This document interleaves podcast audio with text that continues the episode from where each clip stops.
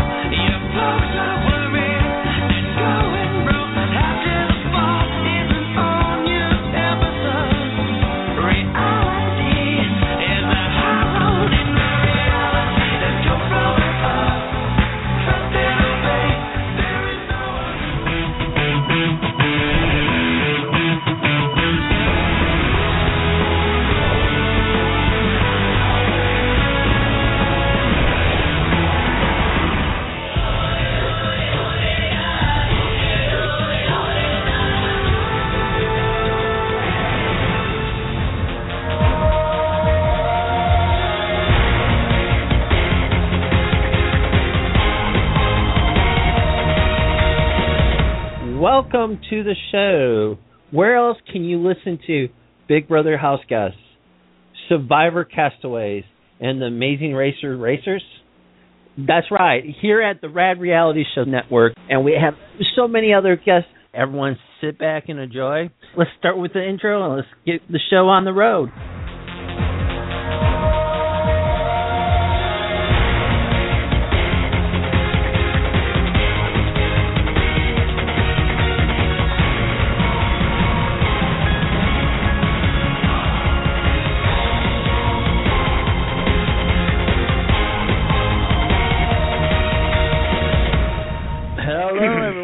The Rad Reality Show, and this is Ron Rad. Tonight we talk Amazing Race. If you guys have a question, you guys can call in 347-237-5506.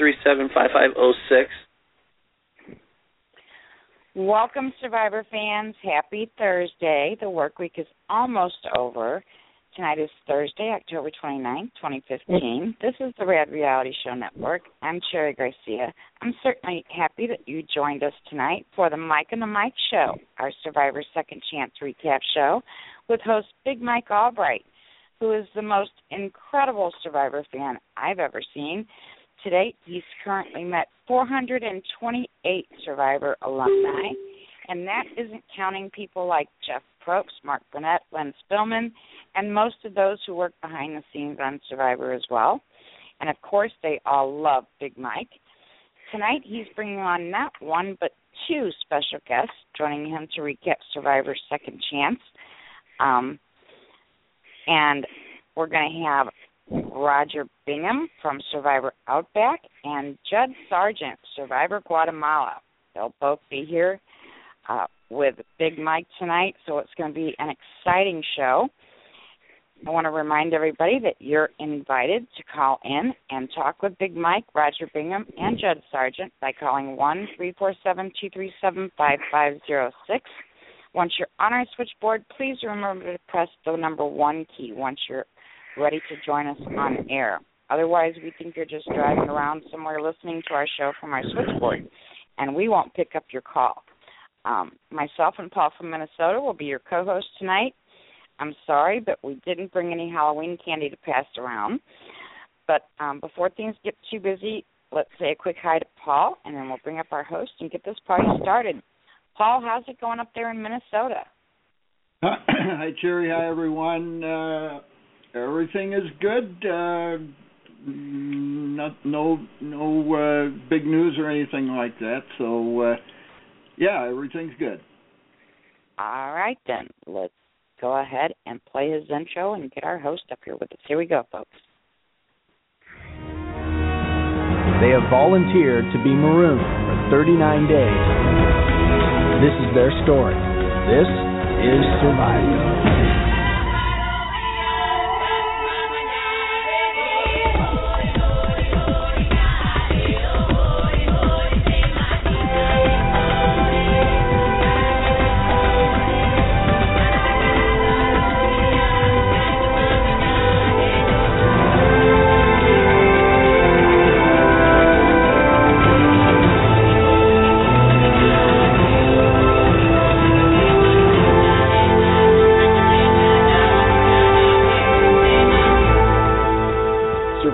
Superfan Big Mike Big Mike, you're up.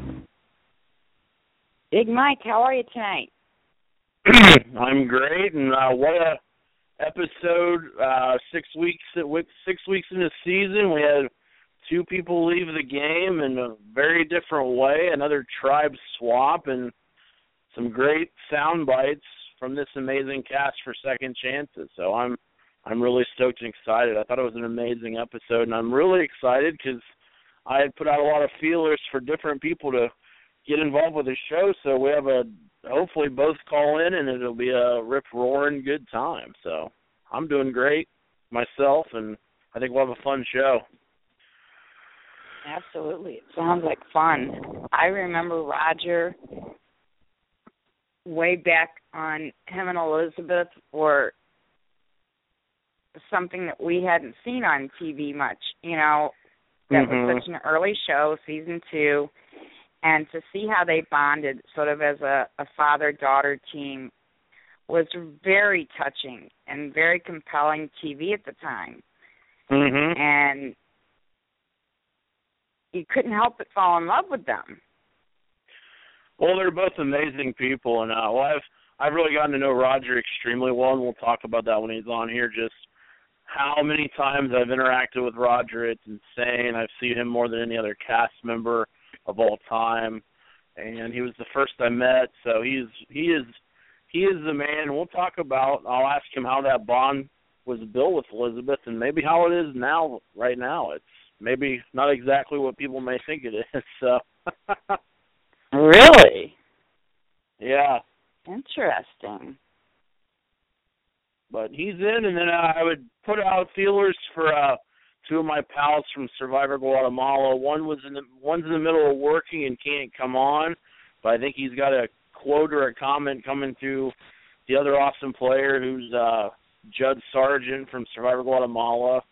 One of the most entertaining people probably ever. Not exactly everyone's favorite player or very heroic in some people's eyes, but I love watching Judd. He was always entertaining, always had his opinions, and he's a great guy in person, too, and I've seen him involved with a lot of different charity events that I've been involved in, so, and Rodger, too, so I'm really stoked to hear from both of them once I get a chance to get on, so. Well, we currently have one of them on the switchboard now. All right, well, let's bring them on up and we'll talk. All right. We have Judd Sergeant with us. Thank you for calling in, Judd. You're on with Big Mike. Hey, Mikey, what's up, pal? What's up, buddy? I've known him, Judd, for this summer it'll be 10 years we met down in Florida. Correct, my friend. And originally, I think Mr. Sargent here thought I was a reality star, which I almost am by all my interactions. I did. I thought you were one of, I think it was The Real World. Real World Fresh Meat, yeah. Right. All right. I got that one wrong. That's all right. It's all right, but like I said, I loved meeting you, and we've gotten to hang out in Florida. Oh, I love meeting you, my man. We always have a great time. It's always a pleasure seeing you, Mikey. And dodgeball, which we did get to play dodgeball, too, which ties in the episode, which it's amazing on an episode when you get something the first time it's happened. And What happened with Terry in the first 4 minutes was just heartbreaking. From seeing you guys and getting to know all of you, and I know Terry, I know his wife, and Danny played on my softball team or my dodgeball team at Billy Garcia's event. So right, and Terry's son was there too. Yeah, Terry, he was at the event. So. Terry's son was playing dodgeball with us. He was pretty good too. Yeah, that was what a beautiful family too. I'm glad all is well with Terry. For sure. I'm glad all is well. Beautiful family. How are you liking this season, Judd? Who are you I'm liking for? It, my man. You know, I'm digging it. I was a little shocked at The Blind Side last night, though. Yeah, that was I couldn't believe the scenarios and who aligned with who.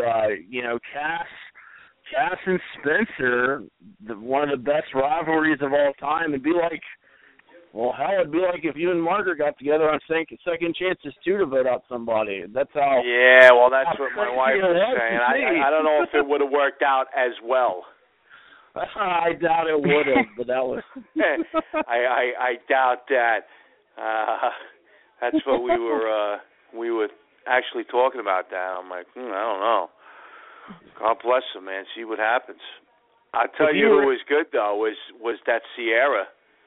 Saying, oh, yeah. I'm not. What do you mean, vote me? What are you, out of your mind? Like, that's the last thing you want is your name thrown around. And see, I would have said something flat out. I'm glad she held it in, and I would have just been like, oh, dude, what are you kidding me? I'm bringing my name up, buddy. She's that was good, man. That was good. That was good. Yeah. So who else is on the other line there? We've got Cherry Garcia, who is one of your hosts. Yeah, and then Paul from Minnesota is on here as well. And actually, Cherry, Roger just tried calling me, so I'm going to call him and make sure he's good to go with how to get on the switchboard. All right, my man. Talk amongst yourselves. I'll be right back, I swear. So. All right, come back, Mikey. Come back. All right, pal.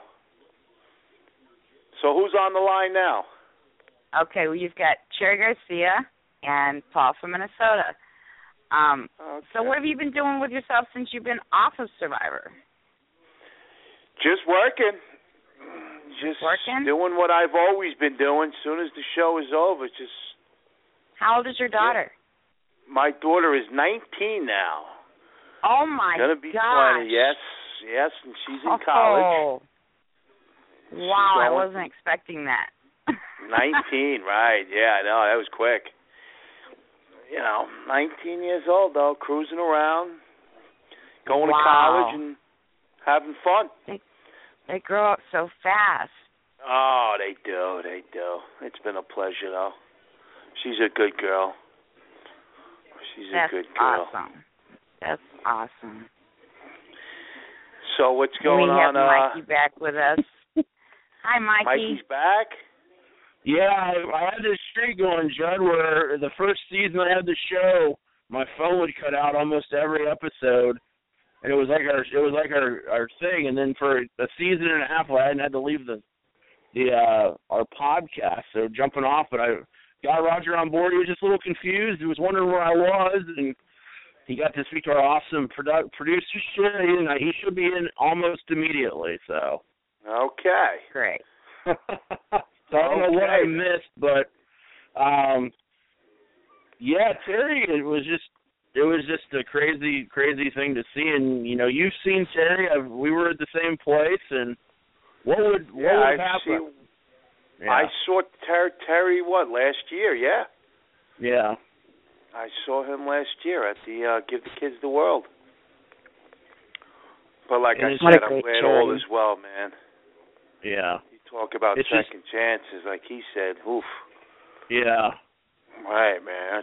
That was tough, man. That must have been tough for him. I mean, he knew immediately when it happened that he was all right with what happened, and it's amazing in 31 seasons that there's never the closest thing to that is Jenna quitting All Stars when she got a feeling that something was wrong at home, but isn't that amazing? I mean, yeah. I mean, out of all the contestants, nothing serious in all of those years, except for Terry now. That's pretty incredible. For sure. Can you imagine the questions he must have had? I'm sure they let him call home and talk to his wife and everything, but, I mean, just... Oh, I can't imagine what the... I mean, it's just... The questions he must have had in his mind going home, those long flights home.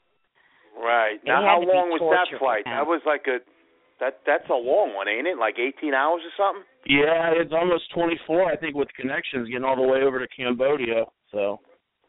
Oh, wow, man. Oof. Calm me down. Yeah. Calm me down. I need some of that moonshine. Well, real quick, because I'm always fascinated, Judd, do you want to talk about your journey into Guatemala and just, it's 10 years from your season, too, just like it is from Terry's. What? how'd you get on Survivor, and, you know, recap your experience briefly for the listeners. It had a lot. Getting on Survivor had a lot to do with my wife. Yeah. She, I've always watched it, but she was more of a watcher, and she had told me one day, I was at work, that they were having auditions on 57th Street, and I work on 55th Street. Yeah, yeah. So I was like, all right, cool. I went over there and, you know, I guess did what I had to do, which was pretty damn good. And they liked you? You know what? I kind of had an idea when I left there. It all was good. I got a good vibe, and I remember running down 11th Avenue back to the Port Authority to get on my bus, and I was like, wow, man, that went well. Cool. So, you know, I was, I didn't tell Kristen yet until, you know, until late that night. Oh, yeah, man. It was, no, I told her at first, nah, I don't think it went too well. And they got a call.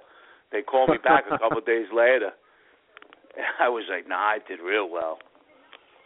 Cool, cool. And you were probably one of the most grueling things ever once you made it out through the finals and everything. But that first event was still the toughest thing they ever did to any cast members, I think. Oh, I've never even went camping in my life. Never mind getting thrown in the Guatemala jungle. I never camped one day in my life. So having to run 11 miles, too, through all that jungle, man, that was by far the toughest one, I believe, ever. Oh, for sure. I mean, without a doubt. I mean, there's no question about it. I mean, that was, they timed it, you know, it was probably by the time it got dark, it was probably about 5, 6 o'clock, and then you couldn't see a thing in front of you. And then you just got on your merry little way the next day, and it was tough. Brutal for sure, my man. But it was all exciting. It was a lot of fun in that little trek too. A lot of laughing going on. You know, a lot of, you know, it was a fun little trek. For sure. What's your favorite memory from the season, and who are you still close with from Guatemala? Well, I'm really close with Jamie. You know, I talk to Bobby John once in a while. I would love to talk to Gary. I haven't talked to him in a few years. Gary's awesome. I love him. But Jamie's really close. And one of mine and Jamie's episodes was, he's got a twin too. Oh, so yeah. We were pushing that 500-pound ball around for, like, I don't know, I guess it was like 8 beers and hamburgers and hot dogs. And I guess it was like day maybe 20-something. Yeah. And I remember me and him, we were like, dude, we I guess it was Brandon and what was his name? Brandon and not from New York. New York. Smart one, the smart kid. Oh, Brian Corridan. Brian, that's right. So me and Jamie are pushing the ball, and he turns around, Jamie, and says, listen, let's do it for the brothers. Because when you're a twin, you're really close with your brother. Oh, yeah. So, and I looked at him. I said, bam, let's go. And boom, rolled him right over. But that was a good moment. That was a Jamie moment.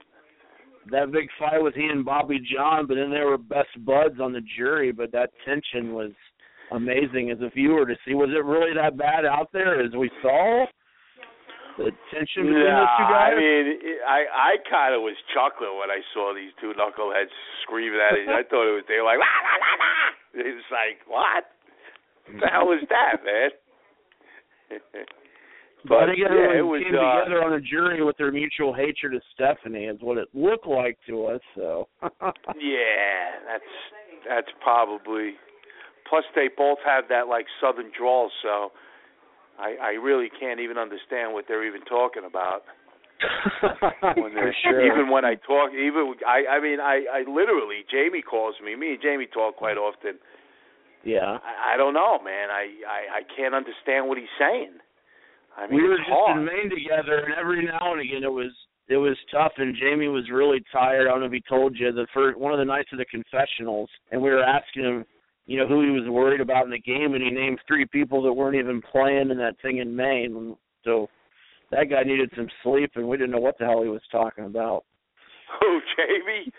Yeah, he was so tired and out of it that he was one of our last confessionals, and when we got him up, it was like, yeah, we're really worried about you named these three people. And we're like, I said, Jamie, those people aren't even in the fucking game, man. Like, who are you talking about? Like, he hadn't been drinking or anything. He was just tired and exhausted. Oh, so you know where I'm coming from. For sure, man. Oh, yeah. Oh, good. Oh, so how was that main event? Oh, it's outstanding. If anyone's listening, I would highly recommend they apply for it. And Judd, yeah, we'll talk to you, too, if you're interested. Yeah. Jamie said he had a great time. Yeah, we had 6 survivors and 18 fans, and over 60 people applied, and I got to be on the casting side of that, and we, you know, we brought in. Yeah, that sounds like fun. I'll throw my name in the hat. Why not? Yeah, 9 women, 9 men, and 6 survivors that were split up, and you know we had Jamie and Brooke from your season, so we're looking to do it again in June. So I'll get you some more information, and you know. Even if you're not in the 6th playing, Mikey, you're relatively close, so come on up. Hey, what's up? Is that Kristen? Yeah, wait, hold on one second. All right. Hi, Mike. It's Kristen. Hi. Welcome to Mike on the Mic. You're here. What are your opinions on what's going on right now in Second Chances? Oh, my God. Well, of course I think it would have been better if my husband was on it. Oh, for sure. But no, I you know, first of all, I loved Wu, and I was really upset. Well, I don't know why they didn't get rid of, what's his name? Spencer? You know, my memory. But, Spencer the young kid, or? No, I'm glad. You know what? I've always liked Spencer. I liked Spencer when he played last time. Okay. And I think it's good that he's changing his whole, to be honest with you, I like him. Exactly. Like, but he gets it. I think it is, like, when they say old school and new school, it's totally different how people play the game. Mm-hmm. So I like how they understand, like, the first thing you do when you're the old school, you work, you know, and the new ones, it's all about talking and making friends and the alliances. Like, Judd was saying in the beginning, when I went there, it was tough because a lot of people – it took them a while to get an alliance. Oh, so yeah. It really was great that Judd did what he did and switched tribes because he ended up with Jamie.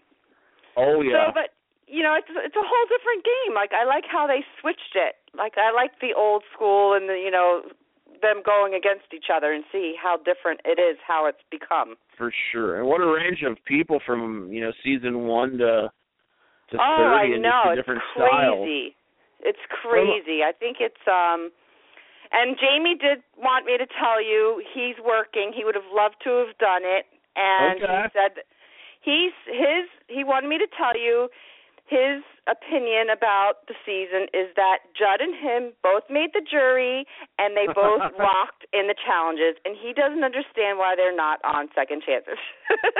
Well, we'll plug Jamie and Judd for sure. We had Nalia on here last week, and when Rodger gets through the switchboard, I'll be plugging him too because there's so many casts that I want to see back, and it's just some amazing people that didn't get in the mix. That's why there's so many amazing casts that, you know, there's so many I'd love to see play again.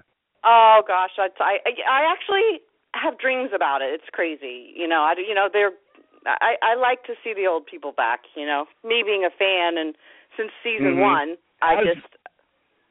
what happened with Terry this week, and from being the wife of somebody that's played the game, what was it like seeing that? And I mean, nothing happened when Judd was out there. Because I have a picture on my Facebook of dodgeball with him, with Judd and Terry, and he had to have been, I don't know, 9 years old. Something like that, yeah. That was Danny, and I have the picture on Facebook. And, you know, after knowing that everything would happen through the summer, I wasn't sure how – I don't like for people to tell me, like, I'm so many friends, like wives from, you know, whatever, like everybody. I don't want to know I want to see. I don't want to know anything ruined. I like to watch the season as it unfolds. But I didn't know that he got pulled. I mean, I had a feeling, but I didn't really know. But that was just I cried. I sobbed because you know I love his wife. And I love him. I think they're awesome, and I can't imagine. I said to Judd, I said that would be the worst, being in the middle of the night. Probes, it's me. I gotta tell you something. I can't even imagine. It'd be crazy, especially and like they said, being a parent. All the people that are parents out there, it really hit them. You know, obviously it hit everybody, but when you're a parent, it really makes you. You know, we had a premiere. My daughter was 1 pound when she was born, so it's it makes you very thankful. You know, and I'm just so happy how it worked out for them. For I was crying and praying. You know Lara, so I told her I had showed her the pictures, and yeah, she's into. She loves going down there in Orlando. She has a really really good time down there. Guys, I hate to jump off the phone again. I'm sorry. What's your name, Cherry? Yeah. Real quick, Cherry, before the question, I'm going to jump back off and. Get Rodger onto this call, so keep talking amongst yourselves. I'll be back in a second. I have questions for her about her baby. I can't believe her baby was only 1 pound when she was born, so I want to find out about this. You go ahead and see if you can get Rodger on. How long was her baby? 13 ounces, and she went down to 1.3 overnight, and she was 10 inches. Oh, my gosh. I guess she was premature? Yes, I had her first day of my 27th week, so I was a full 26 weeks. Oh my gosh! She's as healthy as can be. I don't know if you're friends with me on Facebook or whatever. She's healthy as can be. I just asked Judd a few minutes ago how old his daughter was. Just a few minutes ago. Yeah, she's going to be 20. And she's her second year in college. I couldn't believe it when he said that. I was like, oh my gosh. I wasn't expecting her to be quite that old, and it kind of threw me back, but I can't believe. She's pretty awesome, and, you know, she loves Big Brother, and she likes Survivor, too. I just always, she's into the reality TV, so hopefully, who knows, you never know. Maybe she'll get on Big Brother. Yeah, who knows? You never know. I think you have to be 21 to be. We've already discussed that when we were down in Orlando once, but you have to be 21. But I think you have to be 18 to be on Survivor. I mean, I don't know if I don't know, like if what they were eating last night. She's a vegetarian. She's been a vegetarian now for 6 years, so I don't know what she would do. Even with the live chickens and then they're eating the chickens, I think she would have a heart attack. I'm sorry? They just had somebody on Big Brother that turned 21 while they were in the house. Wow. Who was that? I got to think for a minute. It just happened this season. Because I've never missed Big Brother. I love Big Brother. Because I know they couldn't drink. I remember the birthday. That was what's her name? Evil Dick's daughter. No. Well, I think you're right on that, too, but it was this season or last season, somebody that couldn't drink at the beginning of the season. But there we go. They turned 21. Oh, it was the twins, wasn't it? No. Mm. No? I don't know, because I know you have to be 21 to be on that show. Yeah, but somebody this season or last season turned 21 in the house. I know it. I just got to remember who it was. Nicole? I think it was Nicole because we were kind of hanging out with her down in Orlando. Here I'm kind of, of course I'm sitting here, I'm the gabber. I take the phone away from Judd. Mike, do you remember how hot it was outside when we were down in Orlando? Hot as the fact we were between an elephant's leg and its nutsack. That's how hot it was. I don't know how hot that was. That was the hottest. I have a great picture of us. I think I sent it to you, but it was so hot. Yeah. I couldn't even believe it. It was over 100 with 99.99% humidity. It was like being in Cambodia. It was crazy. It was disgusting. I couldn't believe it. Then we had to go back to Jacksonville. And remember, I fell off my niece's skateboard. I had a black eye.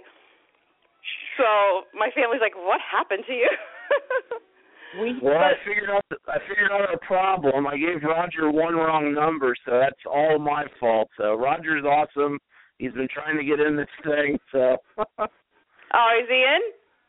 I don't know. He's on the switchboard. Okay, we have him now. Okay, I'm going to put Judd back on the phone. Okay, it was great talking to you guys. Awesome. Thank you so much. See you soon. Okay, here's Judd. We're going to bring up Rodger. All right.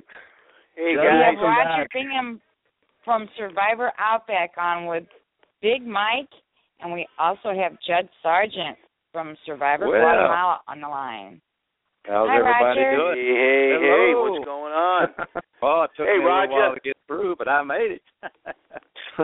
Welcome. How you doing there, Mr. Rodger? Doing fine, Judd. Doing fine. How are you getting along? When we started the call, I was making sure to mention that out of the 428 poor survivors that are asked by me at finales and charity events, Rodger Bingham was the first cast member I ever met, and I probably see him, I don't know, 5 or 6 times a year with all the events and being only like an hour away, but Rodger's the original, and I don't know what's that experience been like, Rodger, to see me 5 times a year. Is that good or bad? That's always good. I always enjoy it. You've not been to my house. I've been to your house, and we've ate out several times together and been to several charity events together, and, hey, we always have a good time. And I learned the ropes with Rodger where not to put your hand when you're meeting a celebrity. It's not in their armpit. That's something I learned for sure. Yeah, especially if they just got back off Survivor and might be a little stinky.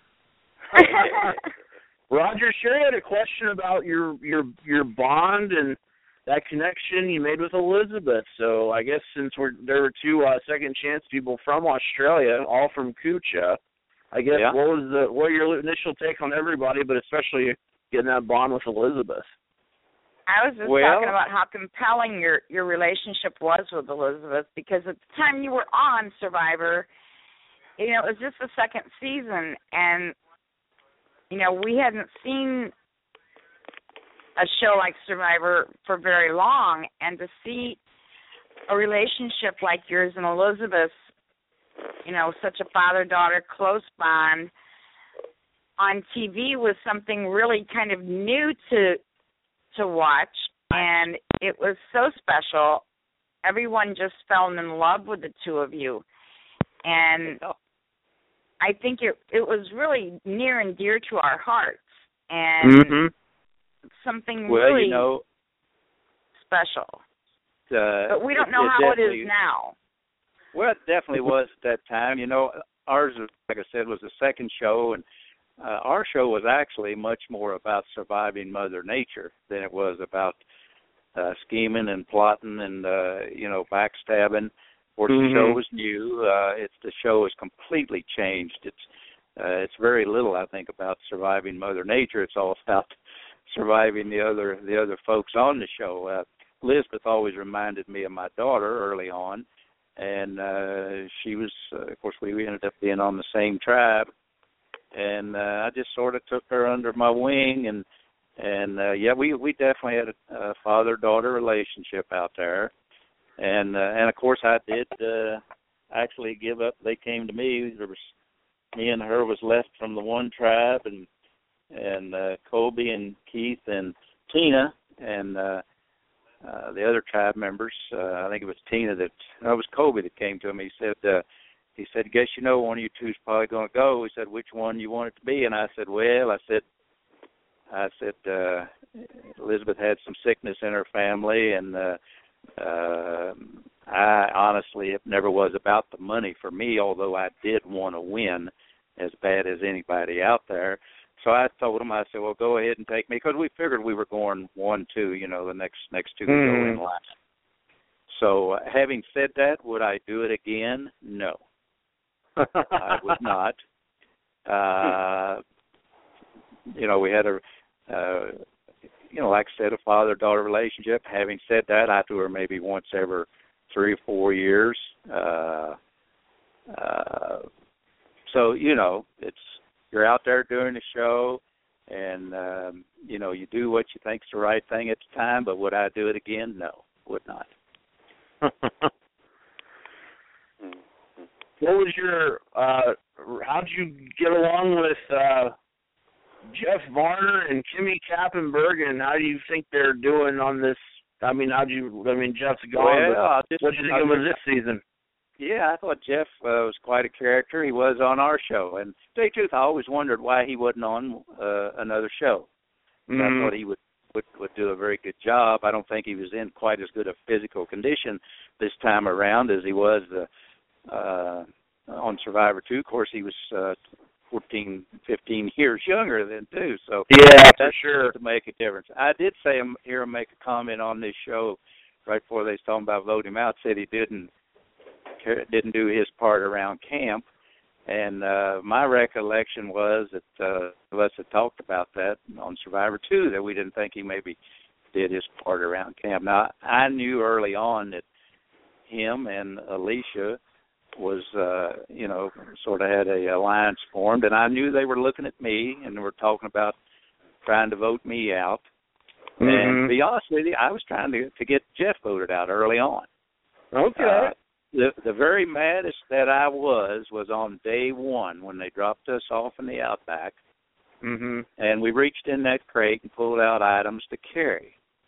Well, I reached in there and pulled out a 10-gallon, I don't know, it wasn't a 10-gallon, I think it's 5.5-gallon, one of them metal containers mm-hmm. Of water, and thought we would, you know, take turns carrying that. The other one, Kimmy took a bunch of pouches of water, and Elizabeth actually took the top off the thing, which was heavy.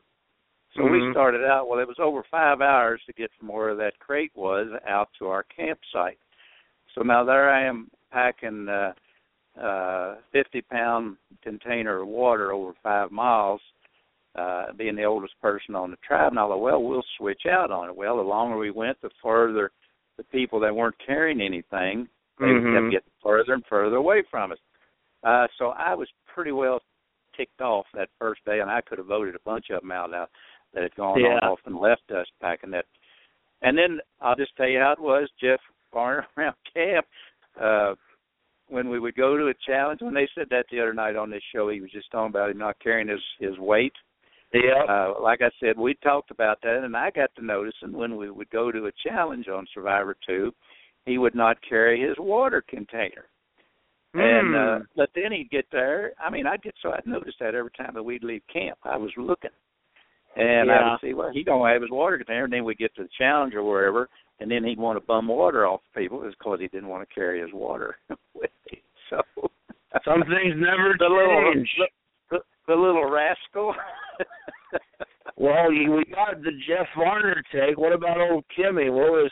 Kimmy Kappenberg, Kimmy was a very hard worker. Back in those days, you know, they didn't give you the water, you know, in a well. We had to boil our own water. That was mm-hmm. a continuous job all day long, boiling water to keep enough water boiled up for us. And she did get dirty, and she didn't get in the water and bathe it off as much as the rest of us did. I remember the one day there, I think Skupin said something to her. And she did. She had a big black ring right around her neck. But she'd been around the fire. She was around the fire all day, every day, boiling water. Yeah. And, so she was bound to, but to be honest with you, all of us stunk. Yeah. You know, and you really, there was a few times when we would notice each other stinking, but most of the time you really didn't notice that because everybody smelled the same way. Mm-hmm. That's understandable. And did anything Kimmy say lead to Jeff going home? Because there's a legend there that Kimmy said something at the challenge that wasn't really shown to the fans, and that's how people knew Jeff had a vote. So when the tiebreaker happened at the merge, that's how Okafor knew what to do. And to be honest with you, we were not sure at the time, and I'm still not sure at this date and time which one of them, but it was either Kimmy or Jeff made a statement, and the other tribe picked up on it. And so when we went into the merge, that was the death sentence for our tribe. That was literally the death sentence. Now, I don't know if it was Kimmy or Jeff. I'd always thought it was Jeff, Okay.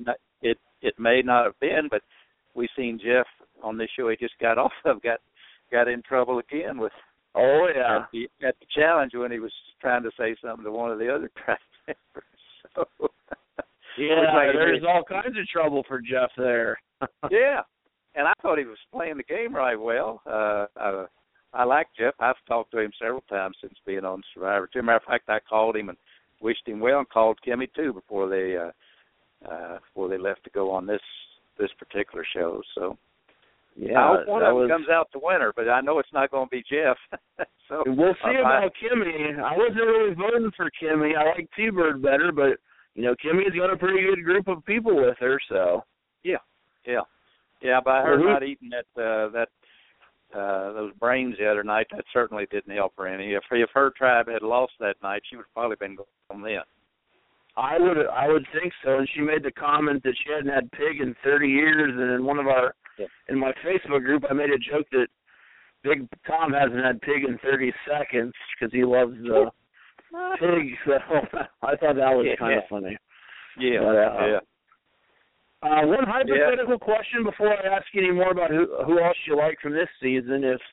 If old Mike hadn't gotten injured on day 17 and you guys go into the merge up 6-4, it's always crazy to wonder. It was 15 years ago, actually. But what do you think would have happened if y'all would have went into the merge up 6-4 and taken out Okafor instead? Then what do you think would have happened?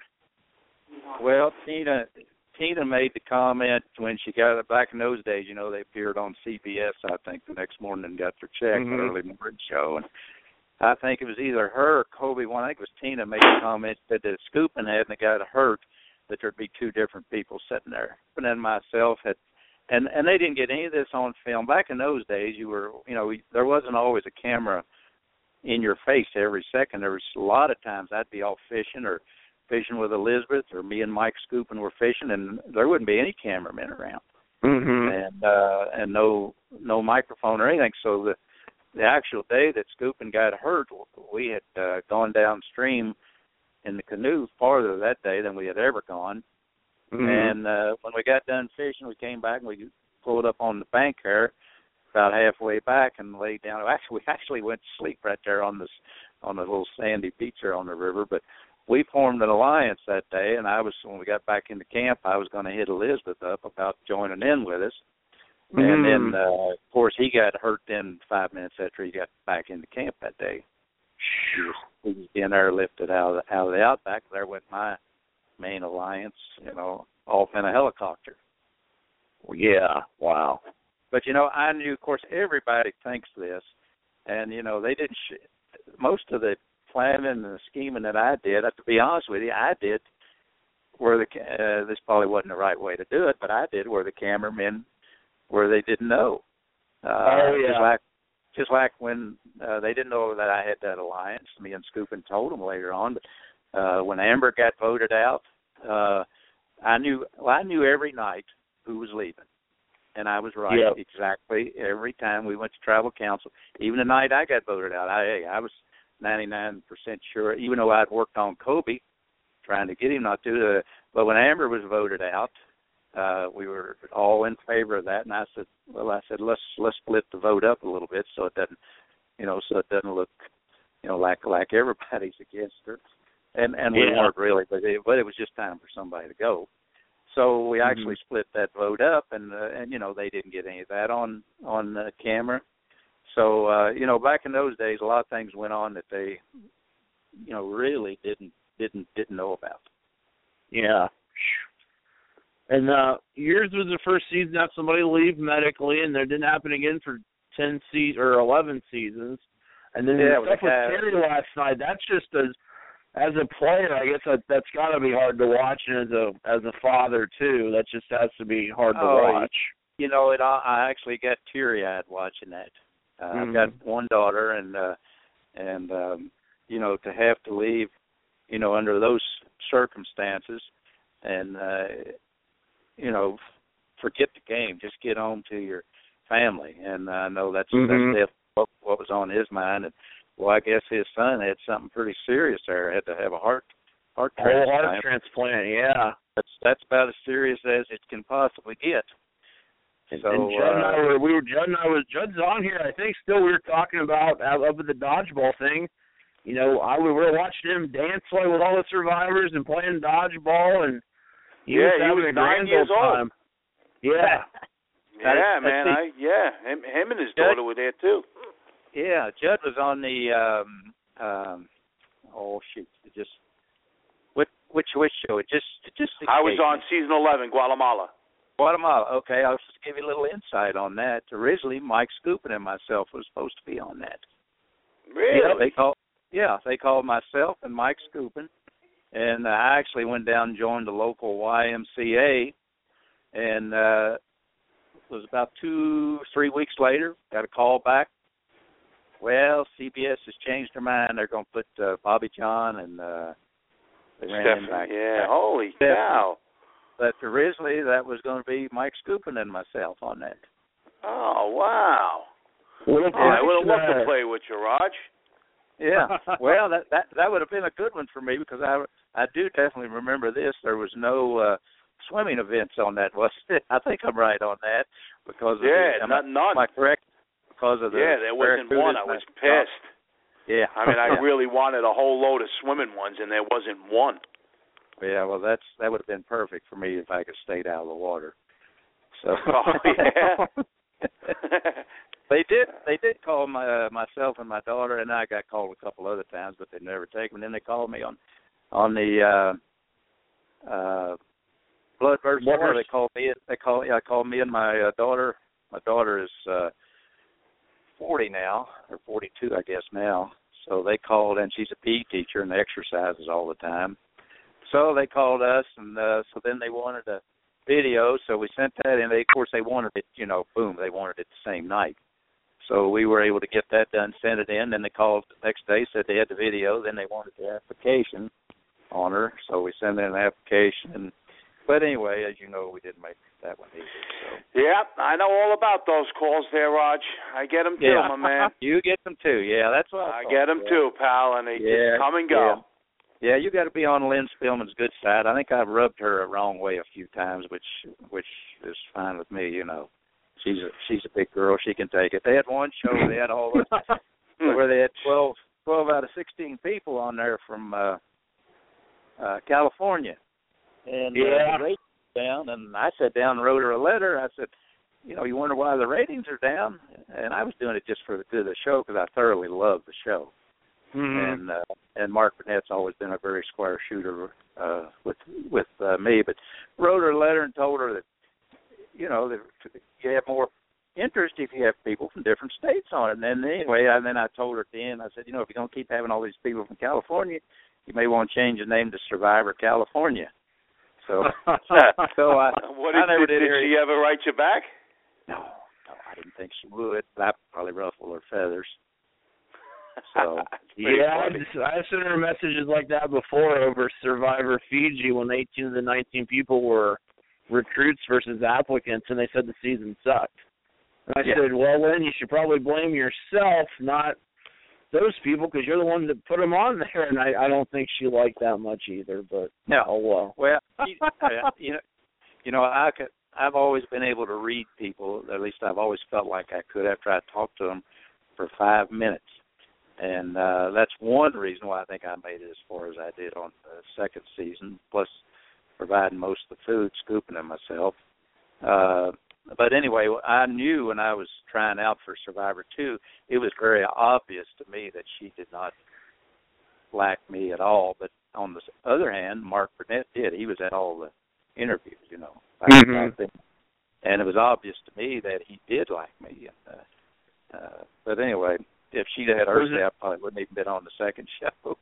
Was there another older guy that she was pulling for that she saw out of finals, like a Rodger Bingham type guy, or did you see any other? We had season one where there was Rudy was 72 and Sonia was 63 and BB was 64. Then we get to your season and you were the oldest, right? And you were 53. Yeah, that's got to be a major change. So do you think she just wanted a bunch of young people, or just didn't like you, or what do you think? I don't think she cared for me. Just telling it like it is. We go in there one day, and and she'd get, you know, sometimes they'd get a little roughly. And I told him one day, I said, hey, look, I said, I may not be the guy you're looking for this show. And I said, if I'm not, that's fine. I said, I know my way back to Kentucky from here. And but anyway, there was an occasion there where Mark Burnett and her were sparring back and forth a little bit. And he asked me something. He said about being on the show. And I said, well, for me, I said, you may not believe this, but I said, it's not about the money. I said, and at that time I was financially, I said, I don't have to work anymore. And he looked over at Lynne Spillman and pointed his finger at her and said, there's the answer you've been looking for. And I figured right then, I said, well, maybe I am going to make it after all. Right. Good answer, Raj. Yeah. Now, what do you do, or what you do for a living there, Raj? Well, I'm retired now. I'm 68. This morning I got up and went to the local restaurant, had a bowl of oatmeal and some toast, and then I went to the gym and worked out for 40 minutes. Then I got. What kind of work did you do? What kind of work did I do? Well, yeah. I've done a variety of things. I was actually teaching school and doing construction type work. I put in mobile parks and subdivisions, and most of my life I was the chief executive officer in a bank. And then I built a building and lumber supply place. I keep trying to find something I'm good at, and I haven't done that yet. So how do you like your retirement there, Rod? You like it? Yeah. I'm loving it, yes, sir. I stay busy. I do what I want to do. I got a farm out there that I fiddle with. I got cattle. And I'm not one for sitting around the house watching Oprah reruns or something like that. So I do stay busy. All right. Well, that's awesome. How about you? What are you doing? I work in a hotel in Manhattan. I've been there now. Okay. That's what you did. I've been there now for what? Almost 30 years. Wow. Well, I've been to New York in the last 2 years twice. Oh, it's that place where they filmed that Seinfeld show there. Oh, shoot. Oh, I can't think of the name of it. We stayed there both. Well, no, we stayed there once, and we stayed just right close to it the next time. What was it? You know what street it was on? Lord, no. We did drive up both times. Well, Elizabeth was still on the View the one time, so we went to the View the one time, and then the second time that we went to New York, I didn't even contact her that I was coming or anything. I just went. So. All right, well, I'm on 55th and 7th Avenue, my friend. Okay. Well, I'm sure when I'll be back up that way. What's that? Do you get a lot of celebrities at your hotel? Yeah, we get a whole load. I mean, they get a bunch. It's one of the. It's like a hotel that's cool. It's like tucked in, so it's incognito. Wow. So nobody really knows. It's not one of the fancy ones that they're normally staying at. So they're dipping to the Wellington. This way, nobody follows them around or anything. Mm-hmm. Wow. We all know who they are. I was going to say that sounds like that's one. If I was a celebrity, that's where I'd stay because that's where I'd be hidden. So. Oh, without a doubt. Fans aren't bothering you. Oh, yeah, no, they do it the right way. I'm afraid the hotels we stayed at wasn't quite that luxurious, needless to say. The last time I stayed in a place like that was when CBS was footing the bill for it. They had me and Tina and Colby out there at the we were doing a thing at the Meridian, right? No, we were doing a thing at the MGM Grand, but we were at the one across the street there from us where we stayed. But anyway, I'm in this room by myself on the 20-some floor. You had to take a separate elevator to get up to it. I had 3 bathrooms in this place and 5 colored TVs, and I get there late that night, and I go in the room, and I'm over there trying to open the curtains up, and I couldn't open them. There wasn't no drawstrings or nothing. I thought, well, maybe the curtains don't open, so I'm piddling around there a while longer and doing something else, and I go over and hit the light switch, and the curtains start opening up. I thought, well, you big dumb country bumpkin, you got a lot of business in a place like this. Yeah, see that? Way to go, CBS. Yeah. Oh, yeah. Yeah, man. They put you up in style. Yeah. They used to take care of you guys a lot better than they do now. They don't even hardly get gift bags or nothing. It's just the meat market, I think. Yeah, it's a grind to build now. They don't. I mean, you know, we had the big Survivor party. Burnett was there, and Probst was there, and their families, and what that was the one in L.A., right? Yeah, that was before the finale, and walked direct with it, and. Yeah, Mike, well, were you at the one? I was at the 10th anniversary, Judd, but Rodger didn't make it out because he was probably trying to travel with crazy Mike Skupin and didn't make it. He didn't make it out to the 10-year anniversary, did you, Rodger? Well, I'll just tell you a little story on that. Now, if you got about 2 minutes, I called. We got time. I called Mike Skupin and I called Big Tom. I said, if either one of you guys are going, I said, I'll go. Well, Big Tom wasn't going. Mike Skupin wasn't going. This was 2 or 3 days before that thing was on a Saturday night. So that Saturday then, I'm sitting in the local McDonald's here eating a hamburger at 11:30. I get a call from Mike Skupin. He says, I'm going to California. I said, you got to be. Now, the event is the same night. That night at like 8 o'clock, I think, or 7, yeah. Yeah, this was 11:30 Eastern time.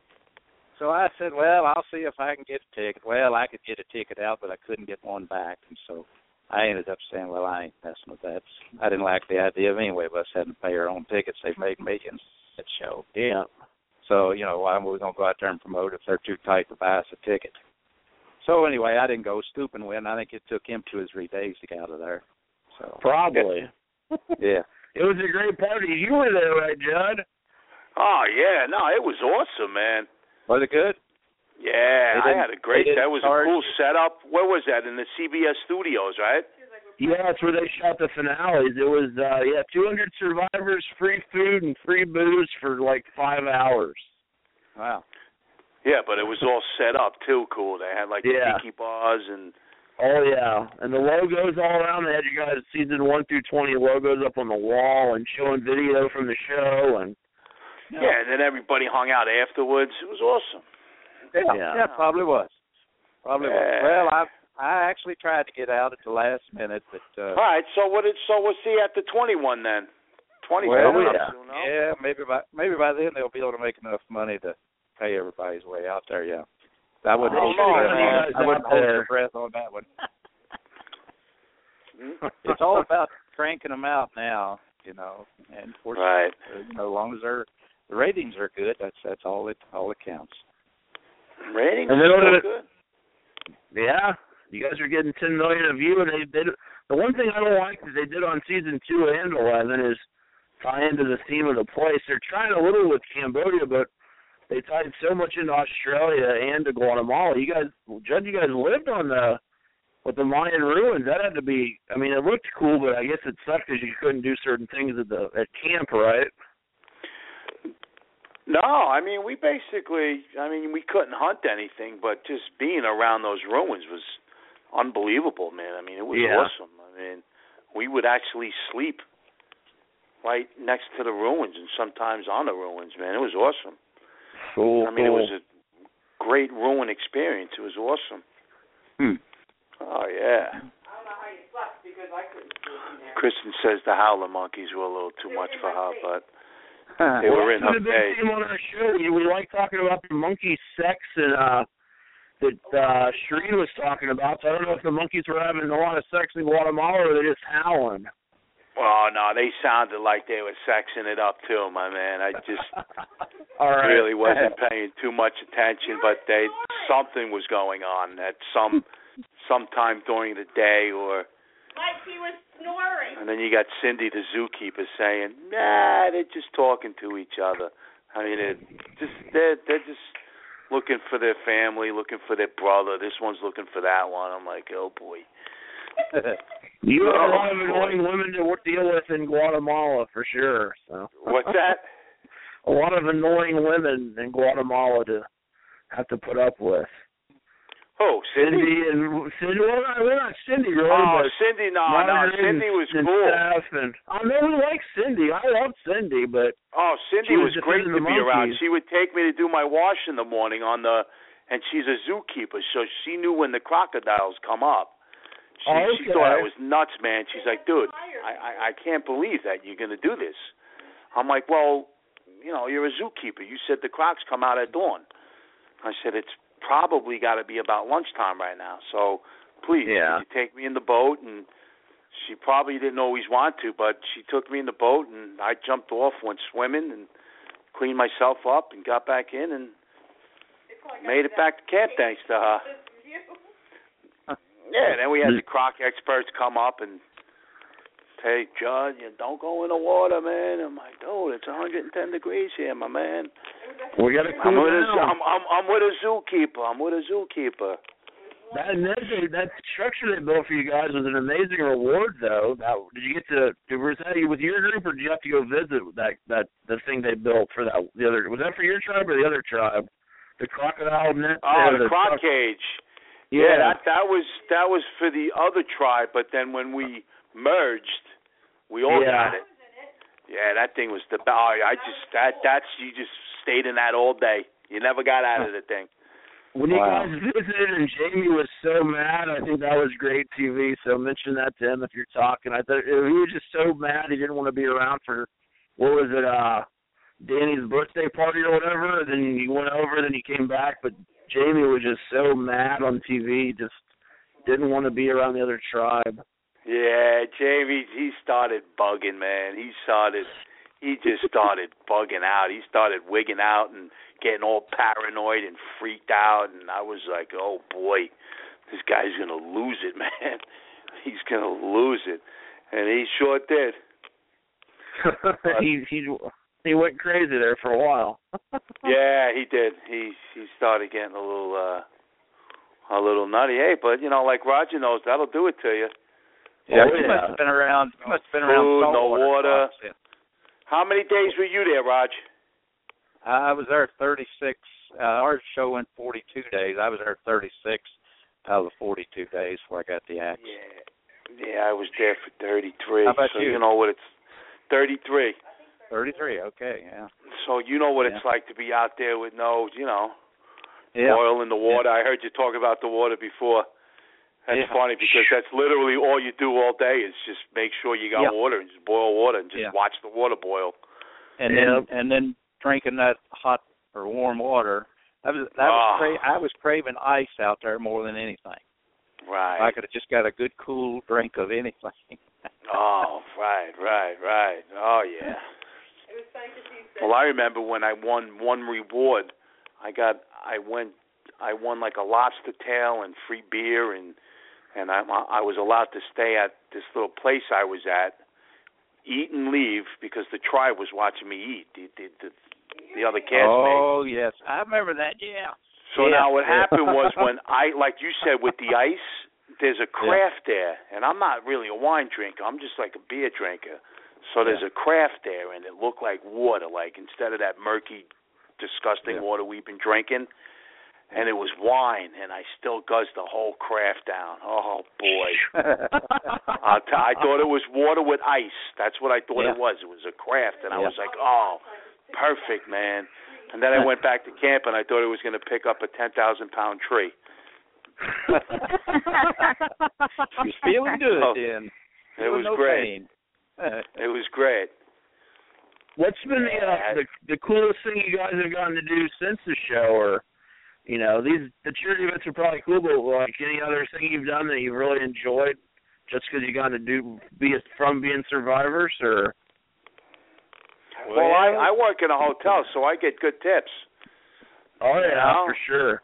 I mean, it worked out pretty well for me. You know, hey, you know, a guy from that $20 bill, that $10 bill turned into a 50 before you know it. Oh yeah. Now you know what it is. A lot of Canadians don't watch. For some reason, they can't get on our show. So they're big fans of Survivor. I mean, they just big fans of it. So as soon as they come in the hotel, you know, well, it's kind of worn out now, but I still throw my name out there. Yeah, that 20 goes into a 50, or the 10 goes, the 5 goes into a 10. So it works out perfect. Yeah, you know, you're right about that. That's one thing I noticed.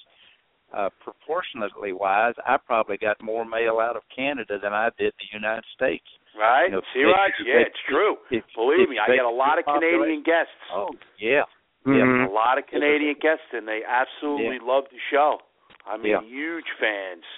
Sometimes they come in by the busloads, and none of them's ever missed the show. Yeah. Probably. And the show's still more popular there, too, in Canada. And it's this, in Canada and Australia, it was the top 5 show for, you know, up until like season 20 or 25, not as well like in our country. So. Yeah. Oh, okay. Yeah, Canadians, if you're listening, you know, keep tipping. I'm here. I'll take your tips. Come on, you Canadians, give Judd the big cash, whatever you got. Bring it to Wellington. That's what I miss about the finales in New York. I could see Judd more often. It was nice to see you. Yeah, but hold on one sec. But please make sure it's not Canadian money, folks. Please get your currency into American. I appreciate that. Thank you. None of that Canadian crap. I don't want to see England or the Prime Minister. I would just take any of it. It wouldn't bother me if it was money or money. Nah, I'd rather just, instead of me going to cash it in, it's easier if they just come back with the American bills. Thanks, Canadians. Yeah. I love you. Well, good stuff there. What do you guys, there's a whole bunch going on in this episode, so it's always great to talk about the past, but what about the recent past? Any things you highlighted from watching this last episode, stuff you really caught your eye or that you want to mention while you're here?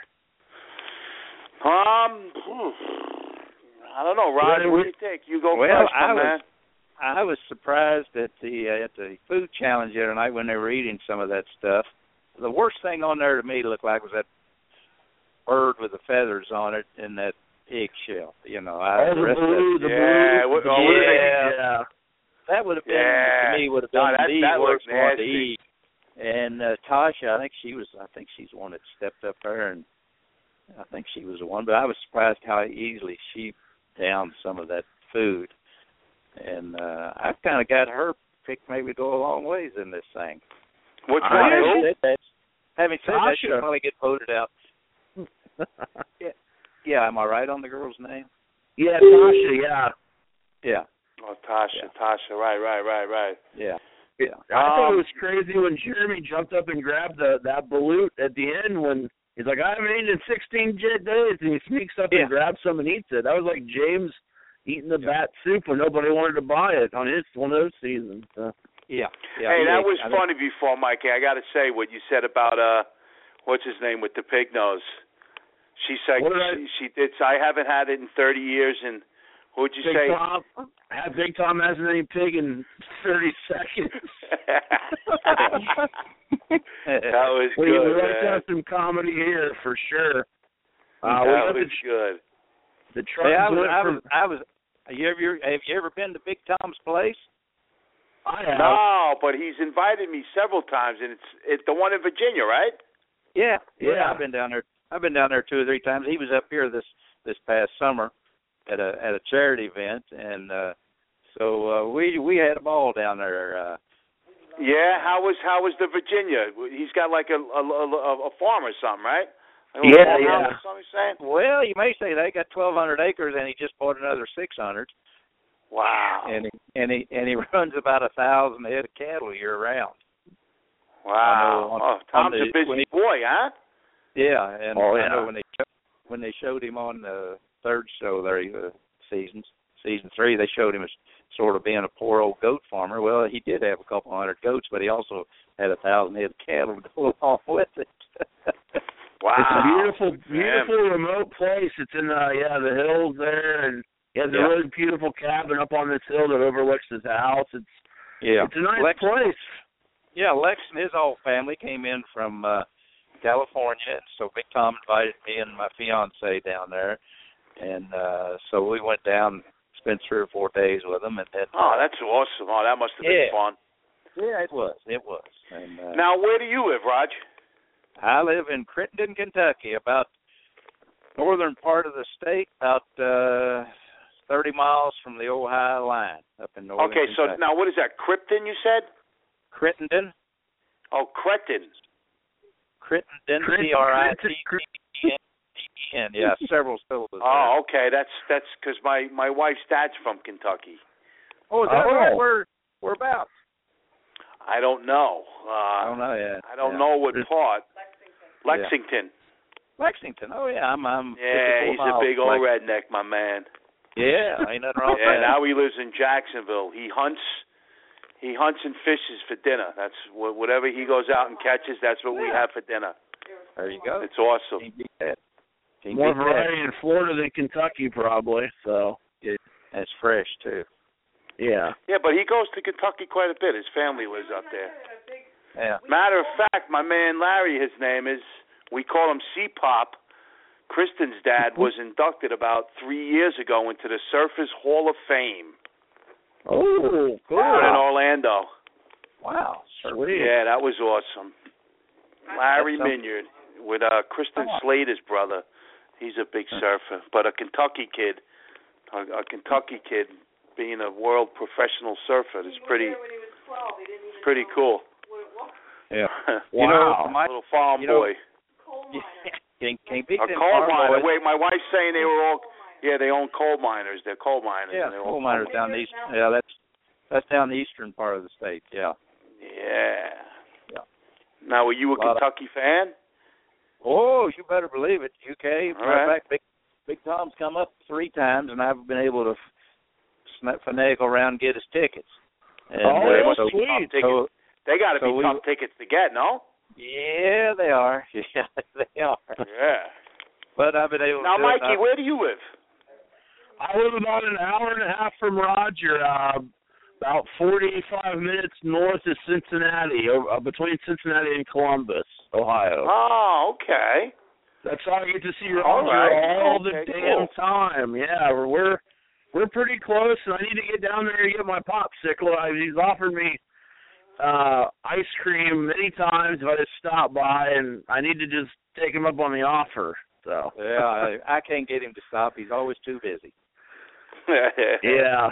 Well, I'll be taking a week and a half off, and I'll have some more time with my surgery. So, but I won't be able to eat anything. But I can definitely stop by, maybe. Yeah. Well, we all going to be thinking about you here, buddy. In the good luck, November, Mikey. Good luck, my man. You won't do that. We'll all be thinking about you, definitely. Oh, thanks. Without a doubt. Yeah. One thing I want to bring up here. You talk about this year's season. The thing that I think they got some people that's found the hidden immunity idols, and they've tested themselves. Yeah. And usually, you know, people will find them. They'll say, "I'm not going to tell anybody," and then first thing you know, next show or 2 or 3 shows later, they're telling somebody that they've got it, which to me is the worst you can do. So I think these people that I think who's got it? Jeremy's got one, and Kelly Wentworth, got one. And neither one of them, to my knowledge, has told anybody else that they've got those, which is great, I think. Yeah, great for now. Those were definitely not on the ground. I mean, the only thing I don't like about the show, the only thing I really don't like about the show is that I'm not on it. I mean, it's really. Yeah. I mean, you know. Wait, Kristen. Oh, Kristen was saying that like you were saying, I heard your interview before, Raj, that the shows definitely have changed. There's no doubt about that. I mean, but I think at times, Jeff gives a little too much information too, though. Oh, yeah. Oh, without a doubt. It amazes me. I mean, that'll put you in a predicament that you don't want to be in. Yeah. Yeah. Yeah. So I think 8 minutes of tribal council, but your tribal councils guys, they were an hour or two at least. Oh, at least. Yeah. Yeah. And he would, a lot of times he'd ask me questions and I wouldn't give him a direct answer with him other people sitting there. I'd sidestep the Oh, he doesn't like that. But now I don't think they're not supposed to do that anymore, I don't think. No, he doesn't like that, no. No. Oh no. But, what do you like tonight, the Patriots or the Dolphins or the Patriots? Good game tonight, fellas. Yeah. Oh, I got to root for the Dolphins just because I'm not on that Patriots team. Why? Because it's too close to New York. It's too close to New York. Is that why? I just can't stand the Patriots, man. I just don't like Belichick or the team. I like the New York teams in various sports, but just not the Patriots. All right. I'll tell you what. I mean, being that you're close to Cincinnati, your Bengals aren't looking too bad.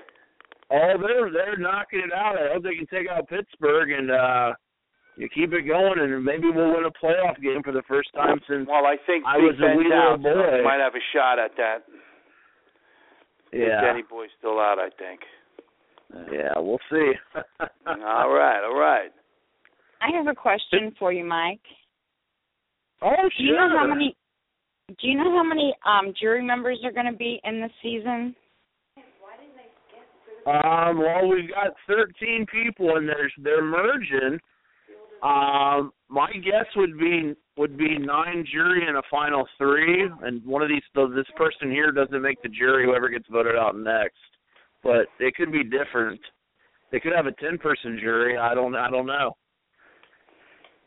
We have someone in the chat room who was asking how many more people will be booted before the jury starts, and the biggest jury that there's ever been has been 9, and that's been several times. So I don't foresee them having a 10-person jury. So I would guess they merge and one more person goes, and then the jury will start.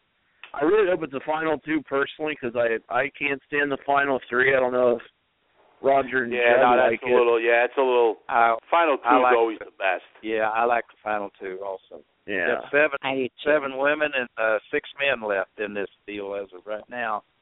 So the women may go together and do all these. That or buy-in. I know that there's when you look at the original tribes, I think is it 9-4. So there's also women and there's also a lot of buy-in women. So well, if the women didn't get together, if the women didn't get together. By the time Chris was playing, when Chris played, they ain't getting together now. I mean, remember Chris Daugherty? They had all women left, and he's the only guy left. And and he won. Yeah. So I don't know if it may not be all women. We've had Rory on here before because our show used to be too late for Chris because he goes to bed with I don't know what goes to bed early, but Chris has never done it. But Rory has done the show, and she talked about coming out there and basically helping persuade them to, give Chris a chance. No, you're talking about second chances. If that's part of the game. He won, though. I'm just saying about being on any other, bringing somebody back. Come on. You know how hard Roger knows how hard it is to beat 5 girls? What was it, 5 or 6? 6 girls against Chris, and they were 6 going girls against Chris. Not hit him. Yeah. Now the game's all mental. And back then it was too. It's still you got 6 girls left in him. Yeah. God bless him, Jesus. Way to go, Chris. Yeah, you better be forming an alliance the first couple of minutes that you're allowed. Once they start filming, you better be forming an alliance within the first couple of minutes, or you'll get left by the wayside. True. You guys want to make your second chance pitch? And Roger, did you say you're done? You don't want to do it, or? Are you? Do no, you, I would. Do chance? Oh yeah, I would do it again. I've got two grandkids. Even though I'm 68, I do. Went to the gym this morning, and I ride bike. And this afternoon, I went for a 35-minute walk around on my farm. I did that same thing yesterday. So I exercise 5 days out of 7, besides what farm work I do. So okay. But I did send an application. Hey, Mikey, listen. If anybody's listening, I'd love to be on Second Chances. I would love to be on Survivor again, period. It's a whole new different game, and it's same Judd, though, and I would love another shot at that one. Oh, it would be great. Our show's got a good track record. Varner was on it before Second Chances, Abby, Kelly, a lot of people that then got up in Second Chances and are kicking butt now, so... Yeah, man. Varner only did 20 minutes. If he had done longer, he might have lasted longer on the show. Who knows? Yeah, everybody listen to the Big Mikey show. Mike on the mic. There you go. The best thing around. The odds of calling me are slim to none due to the fact that I'm 68 now. Let's face it.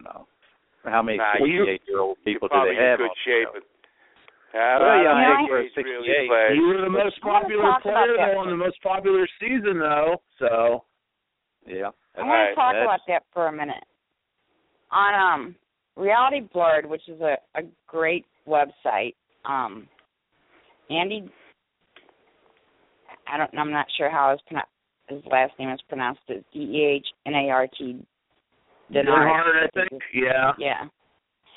He had somebody write into him, and they asked why they don't have a senior version of Big Brother Survivor. And this was just recently. It was in the last week or so. And he was saying that, the mature adults are one of the greatest untapped pools of cast talent, and that it would be great for them to put together a cast of... You could say seniors. Go ahead. Well, I mean... or you could say... However you want to phrase it. Say 42, however old you want, 60 plus, and do a Survivor like that or a Big Brother like that. Okay. And see how the ratings are. My opinion, why I don't think. Sure. Yeah, of course. Go ahead. I didn't mean that would actually be pretty cool. His suggestion was because the Big Brother house is unused for a great portion of the year, to do a Big Brother season. Oh, that would be awesome. And see how it goes. See what the ratings are, because when. They first started to do, what is it? I'm trying to find it here now. The show that was so popular. Was that the show Mikey was on, Road Rules Challenge? Yeah, Real World. Real World Rules. Oh, that's not it? I don't think so. They had all the older women. I'm trying to find the name of it. Starting Over. Right? No, the Golden Girls. That old women? Golden Girls. That was originally, they were looking for a much younger, like 40s, women in their 40s, not in their 60s, but they wound up finding these women, and it turned out to be such a hit. And it was on for years. Oh, you're talking about the Golden Girls.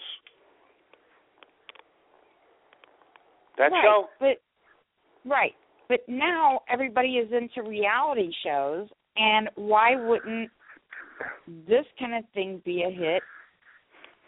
Oh, that sounds awesome. I think Rodger was going to make a statement, but I think a Big Brother older and off-season. Yeah, let's hear it, Rodger. Okay. Yeah, let's hear it. First thing, I don't think I could ever do Big Brother. Be locked up in a house like that with all them Looney Tunes. That to me would be, physically, it's not near as hard, but to be locked up like that, no, I don't think I would ever sign up for Big Brother.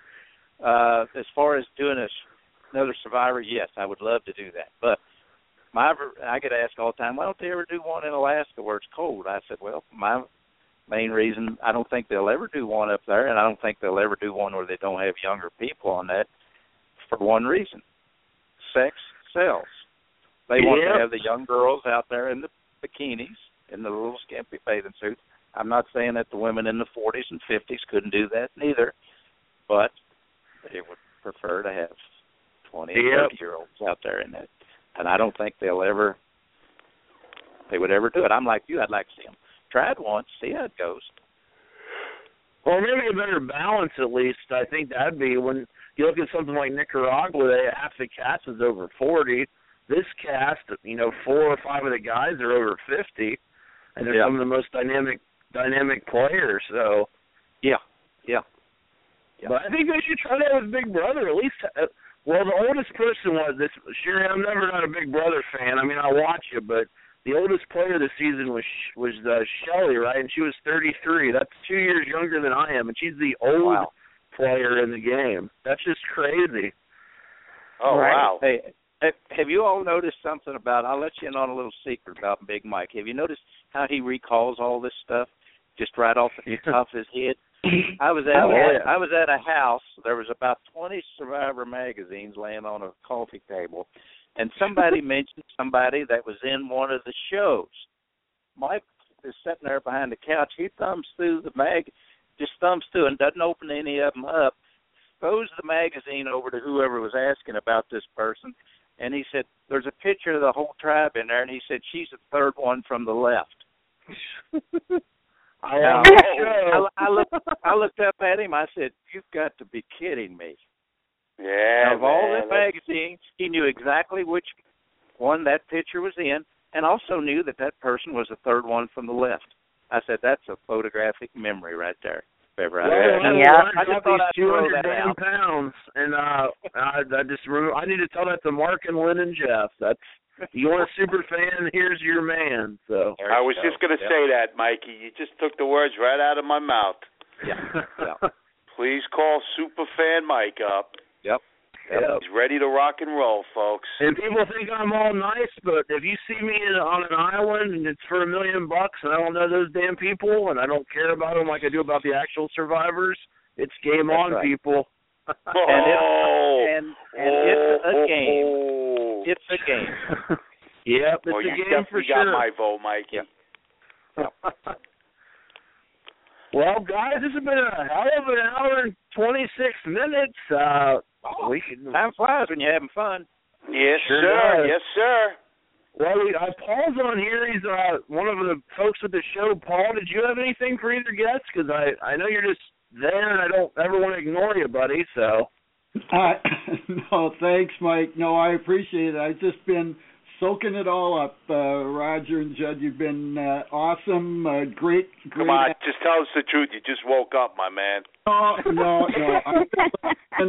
Great accents, and I just want to say thank you for Carl Anthony Towns. He debuted for Timberwolves last night. Oh, yes. Here we go. All right. It's one of them day, boys. What did he say? The Timberwolves? Yes, sir. Yeah. What? Milwaukee? Minnesota Timberwolves. Oh, Minnesota. Now, who's your player? Who am I looking for? Carl Anthony Towns was selected number 1 overall from Kentucky this past season, and he had his debut last night. How many points? I think he had 14 rebounds, I think it was. Nice. Excuse me. Wow. 14 points and 11 rebounds. Yeah. Ooh, that's sweet. Yeah, he's not afraid to mix it up. No, you ain't kidding, my man. He doesn't look like a rookie at all. It was great. Well, I'll be catching him on one of these channels when they play the Knicks or the Nets. They play Denver next, I think, tomorrow night. All right. All right, sounds good. Roger, hey, thanks for having me on, buddy. What part of Arkansas are you in, Roger? Kentucky. What part? Kentucky. You're in Kentucky? Yes. Okay. I just... He ain't northern. If you've ever been in Greater Cincinnati, Northern Kentucky International Airport, you've been within 20 minutes, 25 minutes of my house. Because the Greater Cincinnati Airport is actually in Kentucky. That's a beautiful area. Weird stuff. I'm in St. Louis, so I'm not too far from you. No, St. Louis? Lord, no, you're not too far away. No. Yeah. Our Gateway Arch had its 50th birthday yesterday. Well, happy birthday. Oh, it was your birthday? No, the arch. No, the Gateway Arch. Oh, wow. Oh, okay. Happy birthday. I could be that old. Wow. All right. And Judd, your wife and I were talking about Big Brother when she was on, and I knew there was a Big Brother house guest that turned 21 in the Big Brother house either last year or this year. And since we've been talking, I finally figured it out. It was Nicole. Okay. Oh, it was Nicole, Kristen. That's what I said. That's what she said. I also did some research, Cherry, and I don't like pointing it out, but she turned 22 on June 30th. She was 21 when she went into the house, so... Oh, wait, my wife's running around the house right now saying, I'm a super fan, I'm a super fan. Well, Bill seems to remember all the house guests saving up their alcohol for because she couldn't drink when she first went in either. The link, her birthday is June 30th of 92. She's a cutie. However old she is, I'm glad she's 22 now and not 21. So anyway, I feel a little better. It's not the place to have this discussion, but I can assure you that she was. She was 21. 22. I've got underwear older than her. Oh shit. Well, guys, I don't want to keep you, but you can stay up as long as you want. But, all right, I'm gonna start watching the game, my man. Hey, listen, you guys, thank you so much for calling me. Hey, Roger, it was a pleasure talking to you, my man. Pleasure talking to you. Next time I'm in New York, I'll 55th Street, 7th Avenue. Yes, thank you. And you don't have to tip me either. All right, I ain't gonna take it, so keep it in your pocket. Bless your little pea-picking heart. All right, hey, listen, it was a pleasure talking to y'all. Okay, you too. My wife is yelling, make sure it's the Hotel Wellington on 55th Street and 7th Avenue. Gotcha. So who's ever on the phone right now listening, if you're in the area, come by and stay over if you want. And you can stay here or whatever, it don't matter. Give him a tip, people. Something that's bold. Let's do it. Everybody tipped me except for Roger, Mikey, and Cheryl, I believe it was, and Paul. All right. Hey, you guys take care now, all right? Thank you. You too. You too. All right. Good. Thank you so much, hon. Well, Mike, I guess I'll hit the road too here, buddy. I appreciate the opportunity to be on your show. Sorry for being a terrible guy and giving you the wrong number, Roger. I'm not intentional by any means. So I know that. That didn't even cross my mind. I just didn't want you to think I wasn't. That I told you I was going to do something and then I didn't. Wasn't doing it. But that's. I know you're a good man and you're good for your word. So I wasn't worried about that. Yeah. Okay. Well, listen. You have a good weekend coming up, and we'll definitely be thinking about you here on the 11th. All right, buddy, thanks. Thank you. Have a good one. All right. Great talking to you, Roger. Thank you, ma'am. You too. Enjoy it. Wow. I mean, this is just rip-roaring. We had three guests and just talked about 5% of the episode, but whatever. What a great week. Wow. What a great show, Michael. Thank you so much for bringing them on. The Survivor family is great, and whatever combination you get, you can find connections between people. It's such an amazing group of people, and the families, and that's what it means so much to me. It's so much more than a show. So, wow, I don't even know what else to say. I don't even know. Great episode. I was glad to see Wu go. I didn't vote for him. I was destroyed when Terry left, even though I knew it was happening from the summer, but it was emotional, and I'm just glad Danny's doing okay, and his heart transplant went through. And like they said on the promo, if you're not an organ donor, really, how selfish is that to take your organs to a coffin if you can help somebody else? Come on. I certainly enjoyed tonight's guests. They were such great guests. And, when you haven't seen guests, that have been on Survivor in that many years, it's so interesting to hear them again because, they've been away for so long. And Yeah. Like when I asked Judd how old his daughter was, when he said 19, I was so taken aback. I didn't expect that. You know, I mean, I know it's been quite a while, but. Mm-hmm. Oh, my gosh, because I remember when he was, you know, talking about her being on softball, playing in like a little league and that kind of thing, and things like that. It was just, she was, you know, little. And yeah, and it's 19, I was just like, oh my gosh, has it been that long? She's a beautiful young woman, and it's nice to get to see her with Judd and Kristen at the events.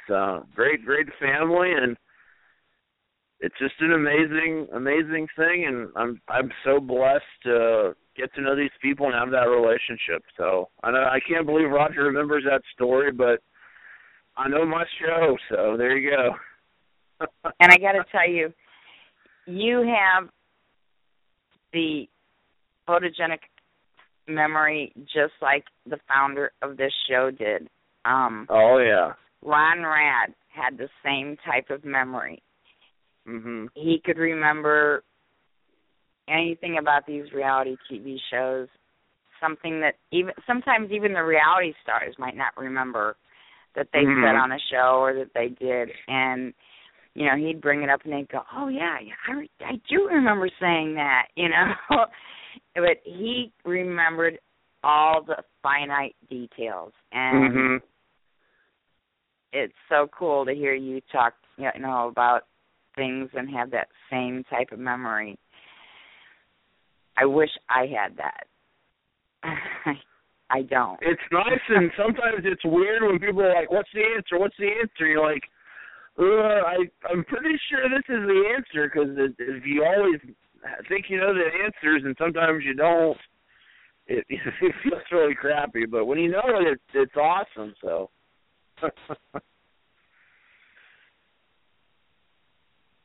But, I would love to have that kind of memory. Well, I want to say thank you again. You just keep amazing me with the incredible guests that you bring on. I can't wait to find out who you're going to have on next week. Me neither. I got to get cracking. I thought, I'm pretty sure Nina wants him, but old John Carroll said he wanted to do the merge, and it seems like the merge is here, so I need to check with John and make sure he doesn't want to do next week. So who knows who could be on? I don't even know. So I'll have an answer soon, though. I'm sure you will. Well, thank you again. It's been an incredible night, and I'm really looking forward to next week with the merge happening. It's going to be another great episode of Survivor next week. Oh, yeah. And it looks like we have Chaos Cass back again. Well, we didn't talk about the show much, but we've got to mention, I took 5 pages of notes, but I'm going to page 5 real quick. The quote of the episode and possibly the season is when Cass, page 4 of my notes. When Cass harkened back to Kagayan, and she says Spencer Bledsoe has 0% chance of winning this game, which goes right back to when Spencer said that about Cass in their season, and I thought it was amazing, and Chaos Cass is back. The devil's on her shoulder, so. I don't think you were on Twitter last night, but right after that happened, Richard Hatch tweeted, when Cass says that Spencer has 0% chance of winning, it makes me think he might have won. Ooh, that's Spencer's the dark horse for sure. He's got a lot against him, but that'd be a great second chance story if he pulls through. I don't think he's going to, but it'd be really good TV if he does. I just wanted to let you know that was a tweet from Richard Hatch right after she said that. So, oh, cool. It would be it would be something if he pulled it out. The new and improved Spencer. Well, since you mentioned that, I'm gonna text. It's fun to know that you can text somebody this. I'm gonna text Richard Hatch and see what he's doing next week. We'll see if old Hatch wants to get in on this, old Mike on the mic and talk to us, and we'll see. Let me see what I can wrangle up. So. Okay, that would be awesome. I got all kinds of questions for Richard, and he's in my phone, and I'm going to text him maybe tonight and see what he wants to do if he's available next week. I think it would be a great addition to the Mike on the Mic era of the Rad Reality Show. Absolutely. We'd love to have him. Has he been on before under any other previous host? Or? He has been on the show before. It's been quite some time since we've had him on the show, though, so we'd love to have him back. All right. Well, I'll see what I can do. Wonderful. I would love to have him back. So let us know. We'll see what happens next week. I know it's going to be a great episode next week with the merge happening. That's always one of my favorite episodes when they get to merge and you get to see, you know, the tribes meet up and they have their meal and see everybody kind of checking everybody out and see how they mesh and blend in and how the tribes, you know, sort of feel each other out. And I just hope Joe doesn't go first. I love Joe. He's doing great. I just hope he doesn't go first. But I know I don't want him to go either. I know he is thought of as a big threat, especially after merge when it goes to individual immunity. He's definitely considered a big threat, and I certainly don't want them to take him out. I know people are already eyeing him. Mm-hmm. But he's such a cool guy, and I would love to see him go further in the game. You know, so there's a lot of people I'd like to see go further, you know, go out first before him. Jeremy's another one I'm concerned about. Mm-hmm. He's a threat, but that's why he wants Joe around, so I think he'll definitely keep... It'll help keep Joe so there's a buffer. Plus, he's got the idol, so we'll see. And the other interesting wrinkle is the two blood versus water people have idols, and I don't know if they're going to get them having a bond together. They could share that information, and they could control all the power. But we'll see. I don't know. Kelly and Jeremy... both from that season and both have idols. It'd be cool if somehow they could find that out about each other and they work together. Yeah, that would be. Bill in the chat room is saying there's no doubt Mike's got a gift. Glad he shared with us week to week. Thanks, Big Mike. Well, thanks, Phil. It's my pleasure. And, I love sharing it, and I love doing this, and I want to keep bringing people either back to the show that haven't been there a while or, you know, wrangle up some cool guests. So I just got an idea for somebody else I'm going to reach out to. So we might have a Borneo Tagi talk next week. Oh, my. So we'll see. Sounds interesting. Oh, yeah. All right, Big Mike. Well, we're going to wrap this one up tonight. Thanks so much. You have a great weekend. Happy Halloween to you. Yes, to you. And happy Halloween to all of our listeners out there.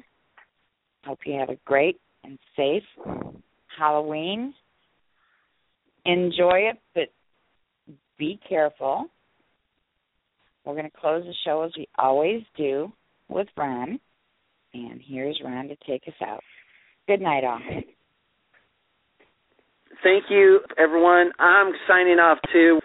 I'm going to finish off the show with, what am I going to finish off with tonight? I got lots of stuff I can finish off with tonight. But you know what I'm going to finish off with tonight? I'm going to do this one.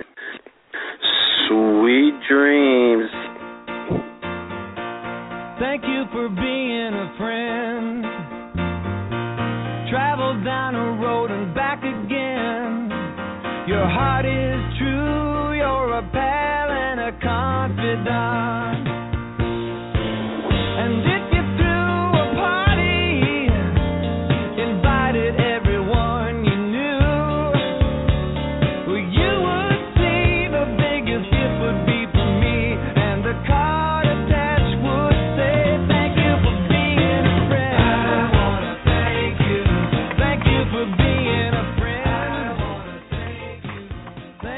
for being a... I wanna thank you. Thank you for being a friend. I wanna thank you. Thank you for being a friend. I wanna thank you. Thank you for being a friend. People, let me tell you about a friend right now. Thank you for being a friend. Thank you for being a friend. Thank you, thank you. Thank you for being a friend.